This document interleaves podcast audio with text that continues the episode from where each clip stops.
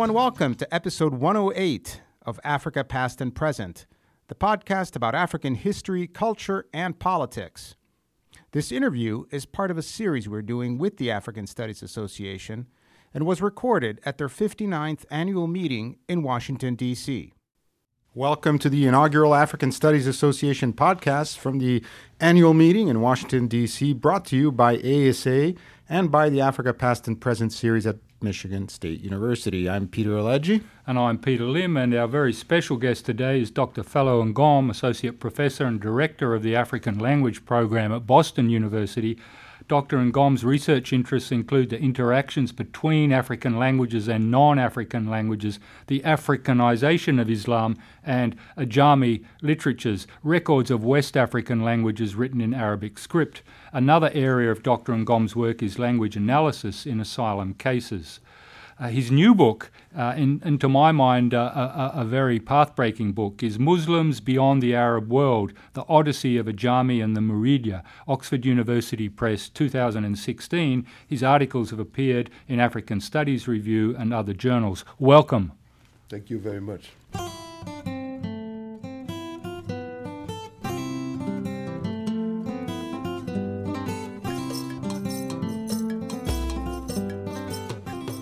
This book, uh, which focuses on the Murida uh, Brotherhood and uh, Sheikh Ahmadu Bamba, its great, great leader and founder, um, uh, who was uh, clearly a significant historical and religious figure, uh, has attracted growing interest. And um, and you have built in your book upon previous work by historians David Robinson uh, in Paths of Accommodation and Cheikh Babou uh, fighting the Greater Jihad, who ironically mm. were the guests at our very first podcast uh, in 2007. So it's, it's a return to the Murid. Um, but to my mind, you have uh, you have used them as a foundation, but you've opened up exciting new uh, pathways, which we'll get to in a minute. Reading the book, I was struck by uh, not just the uh, very original um, pathways you're uh, broaching, but also the, the poetic way in which you deal, in fact, with the poetry and the songs and some of the chapters, the ethics of ritual, Odyssey by sea and land, and sanctity of suffering. It, it really struck me that you're really saying something new here. Uh, what drew you to this topic uh, of the Murid, and and and how did you tweak to this missing link on on the Ajami literature? Well, I have to say thank you very much for this wonderful uh, opportunity to uh, share uh, some of my work and to also thank Professor David Robinson that you mentioned and Babou, Shanta Babu, and uh, uh, who've also explored Islam in Africa in general and have uh, made significant contributions uh, to uh, the scholarship on um, Muslim societies. I think I would begin from the, the last part of your question on uh, what I think is really the central contribution of my work, uh, and then come to what brought me to this area of research. The first thing that I would say is that I have been impressed by the work of uh, Professor David Robinson, who has been a supporter of uh, uh, my work from the beginning, and who has, who has highlighted in his work the need to engage other sources, sources that are beyond the traditional colonial sources. Uh, Babou has also made the same point. In fact, Babou notes in his book that uh, very interesting that most of the scholarship on the Muridiyya has excluded Bamba himself. that actually Bamba himself, the major actor, the founder of the movement, is actually excluded in the scholarship on the Muridiyya. Because primarily the scholarship on the Muridiyya has focused on the class struggle model uh, using a Weberian uh, approach, mostly used in social sciences, that framed the rise of the Muridiyya as a result of the destruction of the political and social structures of the whole of society by the French uh, colonization, and that the masses were bewildered and Bamba offered them new, new leadership, and then they all converged to him. So clearly, those accounts of the rise of the Muridiyya did not take into account the religious dimension. the religious dimensions which my work brings in. In fact, the uh, um, Paul Marty and many other scholars who have informed the larger trend of scholarship on the Muridiyya was based on the assumption that religion is not useful to explain the rise of the Muridiyya. And I say that in fact, religion is probably one of the most important dimensions that actually led to the Muridiyya. And, and I think I begin, therefore, from uh, the suggestions that David Robinson, Cheikh Anta Babou, and uh, uh, have pointed. The areas that we need to investigate, namely the importance of uh, local sources and the religious dimension. What brought me to the Ajami material uh, that I study is a long story, both personal and professional. The, the, pro- the professional one is clearly filling the gap in the scholarship on Africa to engage all the sources of knowledge that exists in these societies at least a thousand years before the colonial encounter. And I mean since Islamization of Africa, both Arabic and Ajami sources have been produced. And I think it's uh, only fair to engage these sources in the same way we engage Russian sources when we study Russians. we engage uh, English sources when we study the English. we engage French sources when we study the French. It is simply uh, an irony that it is perfectly acceptable to study the Wolof without Wolof sources, to study the Hausa without the Hausa sources, to study the Kanuri without Kanuri sources. And so that's, that's really the scholarly contribution that uh, I wanted to make by looking at actually the sources that are produced by local scholars that uh, uh, Ousmane Kane has referred to as non Europhone Africans, scholars. The personal reason I'm interested in this area is a discovery of a IOU from my dad, who passed away in 1996. And in 2004, while I was at Western Washington University in uh, Washington State, I discovered uh, this uh, document in which he had written that he owed some money to a local shopkeeper in Ajami. I had read the document and I wondered uh, if this was true. So I called my younger brother and asked him to go check with our neighbor who is Fulani if in, in reality my dad owed him money, which he did. And it was confirmed that he also had a record book in which he kept his transactions and those who owe him money. And so I sent the money, and then the debt was paid. And I began, therefore, to see that I have interacted with my father after his death, years after his death. And this, my father passed away in 1996. I discovered his document in 2004. And I communicated with him in a language and a script that I had regarded as, as unimportant myself. In fact, I had treated him as illiterate. I had regarded him as he was a tailor. And, and I began to realize how wrong I was.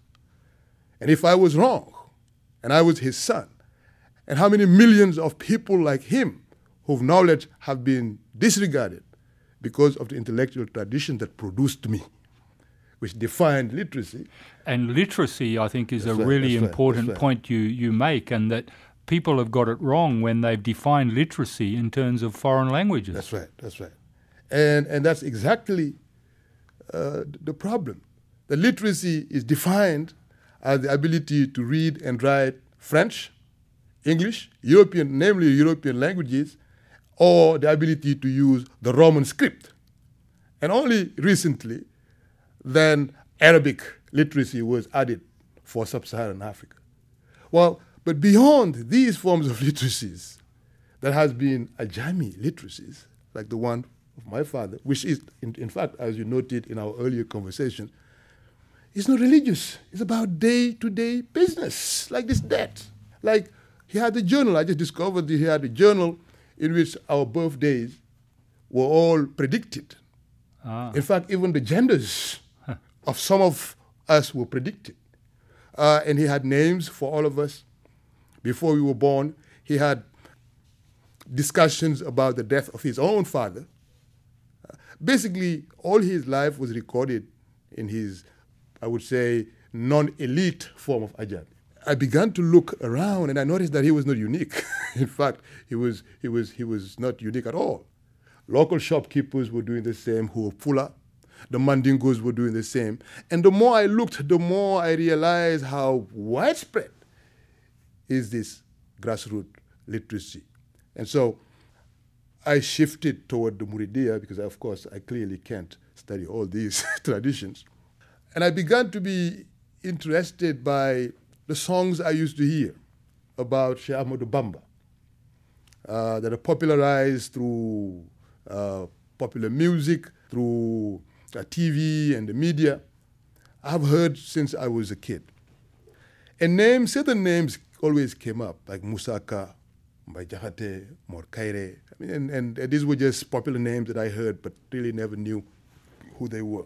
When I began to look more closely, I began to realize that there is a fund, a very rich fund of actually written uh, literature that expands from the early days of the movement to now, and that was carefully constructed, targeting the masses.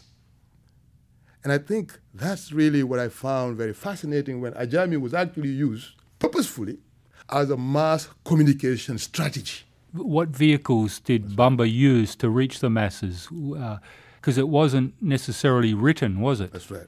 So these were continuation of the oral traditions, blending with Islamic traditions, using poetry. And here I want to, before I get into the poetic dimension, I want to highlight one key uh, aspect in West African languages, which makes hearing a central means to convey information and therefore making poetry one of the optimal ways to communicate. If you interrogate West African languages, you would notice that the verb to hear is the same as the verb to understand. Uh-huh. Digging a Wolof is to do you hear Wolof? What it also means, do you understand Wolof? In Mandinka, it's the same. In Moile. In Fula, it's the same. So what it really means is that these are oral tradition, and I mean oral A-U-R-A-L, which does not necessarily ex- exclude written tradition. In these traditions, singing, chanting, recitations are the primary means of conveying information. And that's where the poetic dimension comes in. And so the Murids, what I found was interesting, was that they used this important, already existing primary mode of conveying effectively information. And they conveyed, they constructed an image of Bamba and his message. That, and they channeled it through these songs, these poems. Using metaphors that are grounded in the local realities. You would hear metaphors of wrestlers. In fact, Bamba is constructed as a champion wrestler. because wrestling is a very important yes, sport yes, in, yes. in Senegambia. Yeah. You would hear use of metaphors of um, peanut, of course, because most of the Murids are peanut farmers. so by using these local metaphors that I call metaphors of fauna and flora, so animals and plants, metaphors of heroes, of local heroes, they were able to convey the teachings of Bamba to reach the farmers, the herders, all layers of society in ways that was not expected, in ways that transcended the vigilance of the French colon- colonial forces. So they could not censor it because they did not, they were not aware. In fact, some Murids were arrested in 1889 for disturbing the peace because they were screaming these, these poems. And, and of course, Marty treated them as uneducated lunatic. When they didn't really, really realize was that, in fact, they were communicating. And so, in a way, the, the French were being undermined by by uh, by peanuts and songs. And in an earlier podcast uh, around uh, the trial of Dedan Kimathi, it was the same thing. It was the performance mm. in Kenya mm-hmm. that challenged the British. I mean, I went to your uh, really exceptional panel that you had with John Thornton and Linda Heywood that uh, was entitled um, Literate Africa The Role of African Writing in Pre Colonial History. And uh, I took some very fast notes but one of them that I got down was peanut growing. Mm-hmm. But there was a whole lot because you were talking to the audience about the manifold ways in which Ajami is found. And so I wrote down, uh, just to steal a little bit of your thunder, uh, you know, obituaries and death dates, talismanic devices, elegies, poetry, prose, metaphysics, weddings, uh, commercial and administrative secular records, celebration of horses, uh, the foundation. Uh, uh dates of villages and even cursing of Adolf Hitler, mm. satires and road signs. When you think about it, it's like um, a panoply of, of, of, scholarly agendas that different disciplines will approach. But uh, so, uh, I mean, it's really uh, opening uh, a lot of doors, I'm sure. And in reading the book, uh, Fallou, what struck me was its companion website because you analyze this poetry really quite exquisitely in the text, but for precisely the reasons you mentioned before, that you have to hear to understand almost instantaneously, I thought, boy, it would be really great if I could hear the poetry of Musa Ka and, and all the other greats you analyze. And then I looked, and there was this website. So I immediately went online. I had the, the hard copy of the book in one hand, my uh, device in the other, and I started clicking. And it's a very streamlined website, so very easy to use and there were the this kind of uh, uh, uh, chanting poetry, very spiritual, and with the the explanation and the and the transcript, and it really added a lot of depth and meaning to what you were putting down on, on paper. It gave a much fuller uh, experience, I think, for the, for the reader. Um, you've been involved with uh, several digital projects. I mean, you're uh, you've ha- had an excellent uh, BU project uh, digitizing an archive uh, funded, I think, by the Endangered Archives Project of the British Library, and also the Ajami in the Senegambia project at Michigan State funded by TICFIA, if I'm not mistaken, Department of Education. Can you uh, share some insights on the sort of challenges that you faced in digitizing these very important sources and how you overcame them? And also related to that, what other sorts of African language materials should we be di- digitizing and for which audiences?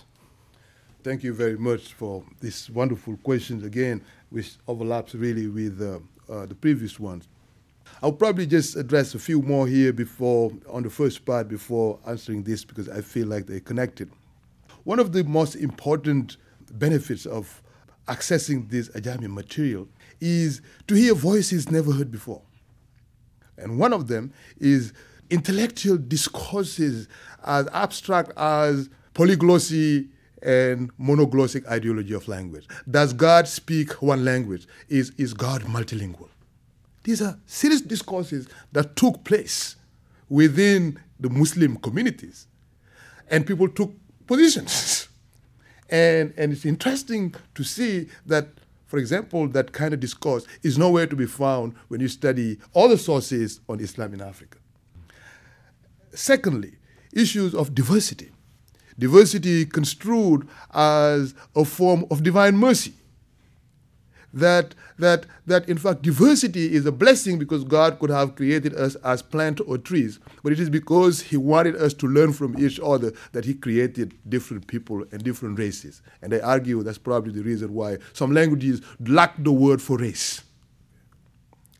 And so, given these ideas that are so important in understanding the way they see the world, digitizing these sources became really my central focus and, and making them available to scholars. Of course, the first challenge that comes up is what uh, one of our colleagues uh, from um, uh, the School of uh, African uh, School of Oriental and African Studies in London, uh, Friederike Lüpke called the observer's paradox. What happens when you go to these communities is a reluctance to show their, their documents because they have been stigmatized, mm. they have been treated as illiterate for centuries. Mm. And in this climate of security concerns and Islam and all these issues that are going on, when you come to them and you're asking them that you want to see their document, yeah. you know, they, they're not always uh, ready to share them. And in one case that's very interesting is that she was in northern Cameroon.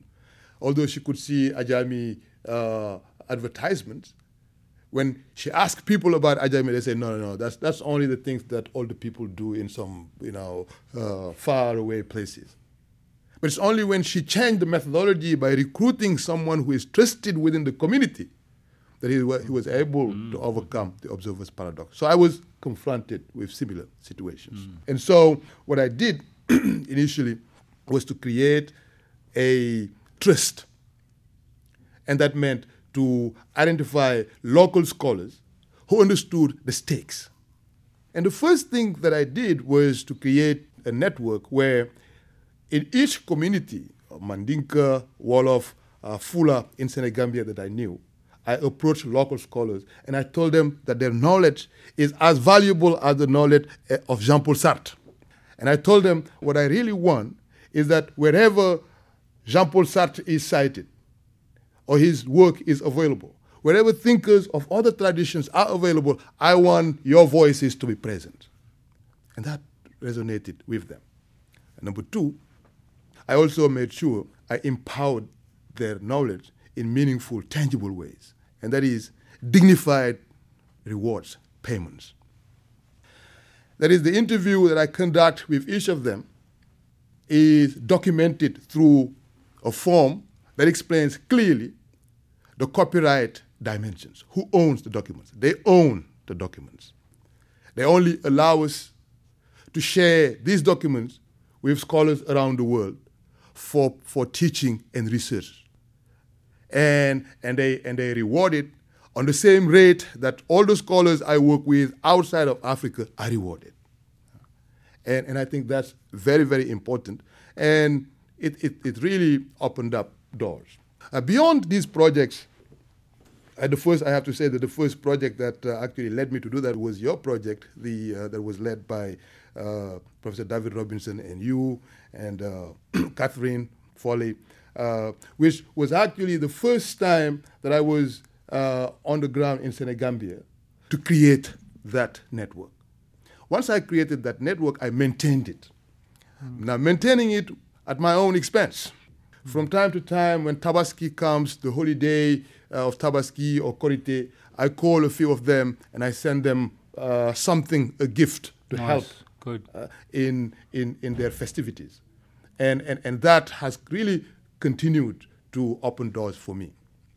Uh, and secondly, of course, I applied for the British Library grant that enabled me for the first time, having already established the networks within mm-hmm.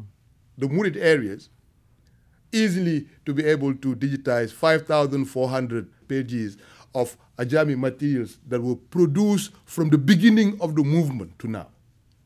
And those documents were the first to capture how the Murids actually see themselves? The efforts they used. They purposefully chose to use Ajami as a key means of communication to convey the teachings of Bamba.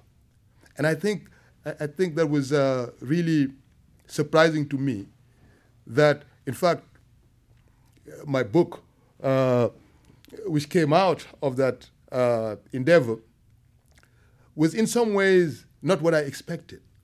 Because what I had expected was that uh, what really made the movement succeed, not fail, was in line with the assumptions that the social structure was destroyed and therefore they needed Bamba. But the documents actually told me no. It was the ideologies of Musa Ka, Mbai Jahate, Morkaire, Sambajara Mbai, who fought important battles and said we chose Wolof as our language, and Wolof is equally valid as Arabic, just as Aramaic and Hebrew were also valid. And these were not exceptional languages because of the people. They were exceptional languages because they were used as a tool to convey divine message. And Wolof is also a language that is used to convey divine message. And this actually shifted the orientation of my, of my book. And I decided that the book would be written from within and will be reflecting these voices. And that's why all these titles are actually central themes that come out from these sources. So we continued, we expanded that, that effort of digitization by creating at Boston University what we call the African Ajami Library. And that African Ajami Library, the goal is to expand the digitization efforts to include all the major languages. We have now added over 1,000 pages of Hausa Ajami materials with metadata. Uh, we have also added about 1,200 pages of Futa Jalon Ajami materials. We have, uh, we're in the, we have received donations of uh, over 6,000 pages of Malagasy Sorabe Ajami materials. Mm. We will be probably by at the end of this semester, we will be having over 13,000 pages of uh, uh, digitized Ajami materials on site that have never been studied before.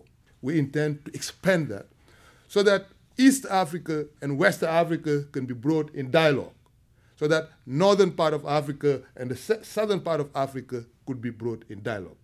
The goal, of course, is not to study all of these materials because I will die before I can complete that, but to put the materials online in ways that they will never be lost with the basic metadata that is needed to understand the basic concept. And hopefully, other scholars will in the future be able to uh, uh, build on that and, and, study them.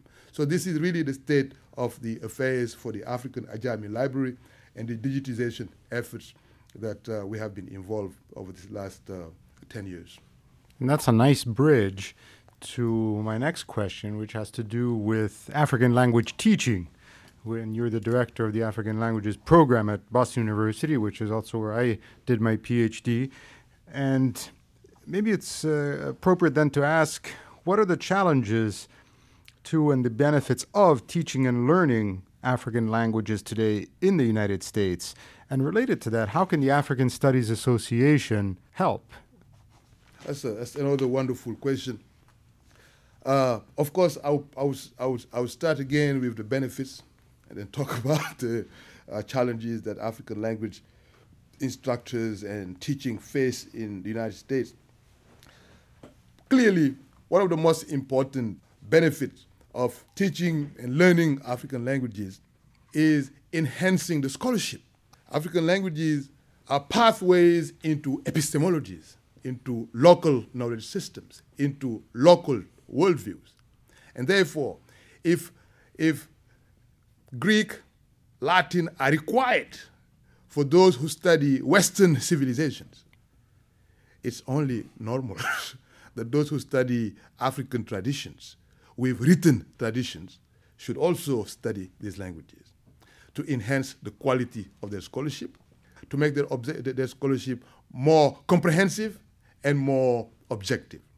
Because otherwise, what happened, and I think that's very uh, clear in my work, when I contrast the voices in Ajami documents and the voices in the colonial sources, you cannot help but be shocked by the different perspective they offer on the same events. And I think it is important that as we construct and we generate knowledge on the 21st century, that we engage these multiple perspectives so that we create, we create knowledge that is both comprehensive and representative of the people who are being studied. So I think the benefits across disciplines, across disciplines of studying African languages are central to enhancing the scholarship, the quality of scholarship for people in the humanities, social sciences. Uh, let's just take, for example, the example of uh, the work by Schaffer, Matt Schaffer, who discovered the so-called Pakao book. In that Pakao book of Ajami, what's very interesting there, he clearly showed that this document demonstrates the fine line in the African epistemology between history and hagiography.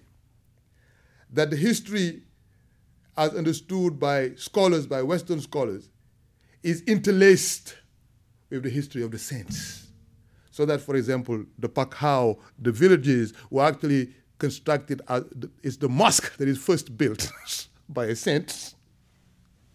And it's the building of the mosque that actually led to the building of the village, etc., etc. So separating these two is actually not part of that epistemology, because in that epistemology, these two are interlaced. Mm-hmm.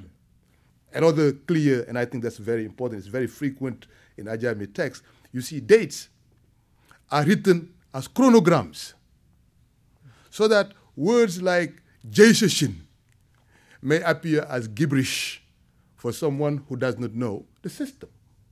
Yet, Jaishashin, if you find it in a text, in a wall of text, it's a date. The J stands for three, the Y stands for 10, the S stands for 300, the Sh stands for a 1,000. If you put it together, you have 1313 Anum Hijra. If you convert it, you get 1895. Well, that's the date that Bamba was deported to Gabon. So these are the kind of insights that clearly would enrich the work of historians. But of course, they generally are missed because they, they may be regarded as gibberish because they do not fit the pattern of what is expecting, expected in dating. And these are internal dating systems. So interestingly, here is around the question of the teaching and learning of African languages, you are also able to insert this nuance uh, about the scripts.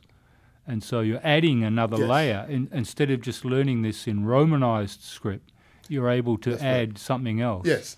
At Boston University, one, one thing we've done and we've decided that is going to be the hallmark of our program was exactly what you were referring to, is to create a hybrid form of training, language mm. training, so that our students who study Wolof or Hausa, languages with two scripts mm. that are written with traditionally the Arabic script in Ajami and the Roman script, are taught both scripts so that the students, whether they're in political science, history, anthropology, as they go through the training, they're prepared to access information in any source that is available in the target language. Well, congratulations on that. It's just another step forward. Maybe you. I can conclude with just one wider social application of this scholarship, and and that's uh, understand you've been helping asylum seekers, and so here you bring your your erudition, but also your language abilities to bear.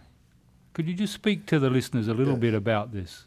There has been a field called LADO, Language Analysis uh, for Determination of Origin. And uh, it's a growing field, a really new field. And uh, it's a field that seeks to help identify who are genuine asylum seekers from those who are bogus asylum seekers. And it's a system that is being used in many Western countries, mostly in Europe and Australia. It hasn't yet reached the United States. But what's central in this uh, approach is really a continuation of the Shibboleth test. I'm not sure, I'm sure you're familiar with the Shibboleth test. Yeah. In the uh, Hebrew Bible, uh, the conflict between two tribes, the Gilead and the Ephraim tribes, were actually uh, decided to decide who was the enemy, people were asked who were crossing the river Jordan to pronounce the word Shibboleth. And people who were unable to say Shibboleth and say Sibboleth were framed as enemies and people were killed. More recently, in the conflict in Nigeria, we had similar situation where Tolo and Toro, the L and the R being used to identify who is an Igbo rebel and who is not, etc., okay, etc. Now, this is a continuation of that, a modern version of this old Shibboleth test. And there are two phases. The first phase is what is often referred to as the expertise phases, phase. The second phase is the contra expertise phase, and we get involved often in the contra expertise. The expertise phase is that the government has someone who claims to be a Fula from uh, war-torn Guinea-Bissau, for example, Gabu area, and the person doesn't have any document. It is unclear whether he is from Guinea-Bissau, from Guinea-Conakry, from Senegal, from Mali, from any of these countries where Fula is spoken. The government decides to find someone, an expert locally, who is eligible to work in that country and regards that person as expert. In many cases, these people are not experts. They just happen to be native speakers who come from those countries and are legal residents and therefore can work. And the assumption there is therefore a simplistic understanding of someone who comes from a place is an expert of the languages of that place, mm-hmm. regardless mm-hmm. of their training. Mm-hmm. And in many cases, these people have left their countries for decades. They do not know the new words. They do not know there's a lot of things that have happened in their target countries that they have missed. When those so called experts review the case and give their report, the applicant is given the last chance. An external evaluator is sought to give a contra expertise assessment. And usually, what happens, you get approached by a lawyer who is looking, who goes through the peer reviewed journals and look for scholars who have published in Fula, in this case, or Mandinka, depending on Arabic, depending on the language, and you would get an email and say, uh, Professor Ngom, would you like to help us to review uh, the materials that you've received? And that's where we get involved. But once you get these materials, you review the evidence. Usually it, it, it comes with audio recording and a report of the experts. And you vet, you, you review the material to see whether the finding of the, of the expert is consistent with the literature, with the knowledge in the literature. So you can help adjudicate the genuineness of, right. of, of, of, refugee or asylum cases. Yes, you, you write basically what you do, you write a contra expertise report. And the contra, contra expertise report is, is an objective assessment, not necessarily in favor or against oh, the applicant. Oh, of course, yes. It is the evidence that is in the file. And what's interesting, you never know really, in our case, you never know really the outcome. Mm. You were never told the outcome. But it, nevertheless, it's uh, it's an important it's an important application yes, yes, of, yes, of, our, our scholarly work. And I mean, congratulations again on that work, but also on the book, on the website. Thank you very much. And so, Dr. Fallou Ngom, thanks so very much for talking to ASA Podcasts and Africa Past and Present. Thank, Thank you, you very much. Thank you very much for this opportunity.